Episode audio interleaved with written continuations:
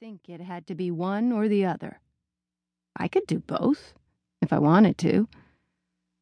But the truth was, I preferred reading over everything else. He continued, I don't know what I'll do without you, but I can't wait to find out. He forced a smile, and placing his varnish stained hands flat on my desk, leaned forward. Ah, You'll probably just start another business. I opened the manila file on my desk. Your latest is taking off like a bee in a bonnet. I hoped to distract him from his favorite topic getting me married.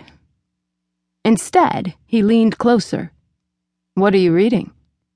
Oh, just something I picked up from the bookmobile. He put out his hand. My face warmed, but he was my Dat. I slid my chair back a little, raising the book, and then handed it to him. He read the title aloud Rural Country Medicine. A puzzled look crossed his face. He held the book up. Why this? I'm interested, that's all. I wasn't going to tell him I hoped to write an article, or maybe even a book someday, on first aid for people who lived in rural areas. He put the book on the edge of my desk. Cate? His voice sounded desperate. My businesses are good, yeah? They support our family, employ our people, and allow us to give to God's work. But they mean nothing. He stopped took his handkerchief out of his back pocket and wiped his forehead, even though it was a cool spring day. What I want most is a house full of grandchildren. I nodded. Betsy will give you that, I'm sure. Betsy, at age 17, had already joined the church, saying she had no desire to go on a Rumspringa, a running around time. She's eager to settle down. He shook his head and leaned against my desk. Oh, no, she is, I said. Every Amish boy who had met her dreamed of courting her. No Amish boy had ever wanted to genuinely court me. She may be wanting to have a home of her own, he said, but that's not what I'm referring to. I want you to stop living your life through these books. I want you to marry and have children. Yeah?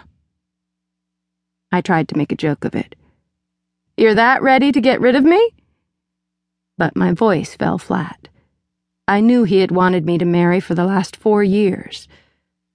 Your mother and I were parents by the time we were your age. His voice wavered. I want you to be happy. I am happy to be keeping your accounts. For both his cabinet and his consulting businesses. And seeing that Betsy's raised which wouldn't be accomplished until her wedding day. And after she marries, I'll take over running the house, which I kept failing at, miserably. I much preferred reading and writing to cooking and cleaning. Speaking of, he stood up straight. Isn't it your turn to cook supper? He had implemented a new edict to re domesticate me. Ah, is it? I'd totally forgotten. He nodded.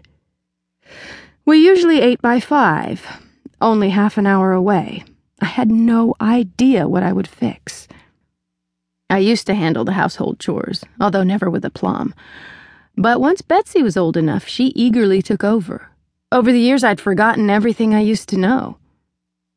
Maybe you should start reading recipe books, he said. Maybe, I stood and picked up Rural Country Medicine. I'd finish it when I went to bed. Dat stepped back to the doorway. Could you at least go to the singing and. He coughed a little. Try to be kind? I raised my eyebrows. Betsy tells me you're not very. None of those boys are nice to me, if you recall. I stared up into his face.